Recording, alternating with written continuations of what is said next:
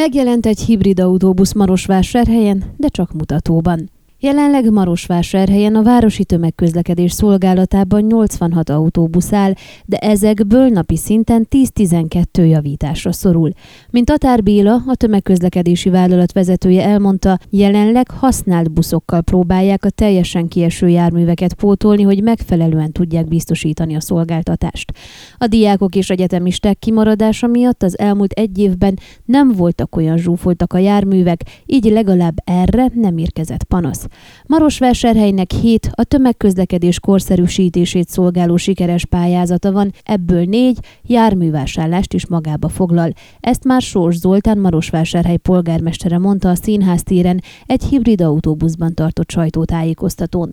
A városvezető kiemelte, a Solaris céggel aláírják a szerződést, és a lengyel vállalat 32 elektromos autóbuszt fog leszállítani szűk két év alatt a városnak. Az elsőket a szerződés értelmében jövő tavasszal kell elhozzák, de remélik, hogy korábban sor kerül arra. Addig is a város ki kell építse a gyors és lassú töltőállomásokat, utóbbiak a közszállítási vállalat Béga utcai helyszínén lesznek, míg a gyorsak az autóbuszok végállomásainál. Az elektromos buszoknál korábban megérkezhetnek a dízel személyszállítók, itt már volt versenytárgyalás, de az egyik törökországi cég elégedetlen volt az eredménnyel, így megóvta azt. Sós Zoltán reméli, hogy hamarosan lesz eredményhirdetés és szerződéskötés is, és megérkezhet a 41 dízelautóbusz.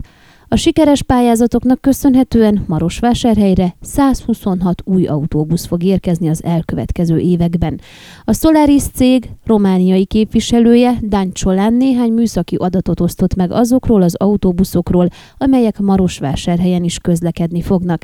Mint megtudtuk, a lassú töltőállomások segítségével egész éjszaka tölthetőek lesznek a 82 férőhelyes autóbuszok, amelyek így 66 kilométert tudnak közlekedni. A végállomásokon lévő gyors töltőállomásokon elegendő lesz 5-10 perces töltés, hogy a buszok egyik végállomástól a másikig szállíthassák az utasokat.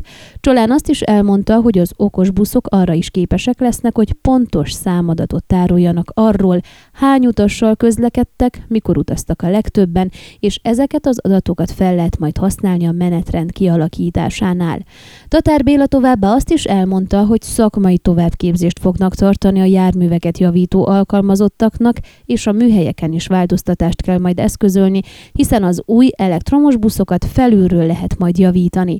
Egyelőre a cég udvarának átalakítása zajlik, hogy telepíteni lehessen a töltőállomásokat. A színház téren bemutatott a Solaris cég által gyártott hibrid autóbusz a héten Marosvásárhelyen fog közlekedni, és ingyenesen lehet vele utazni a különböző útvonalakon.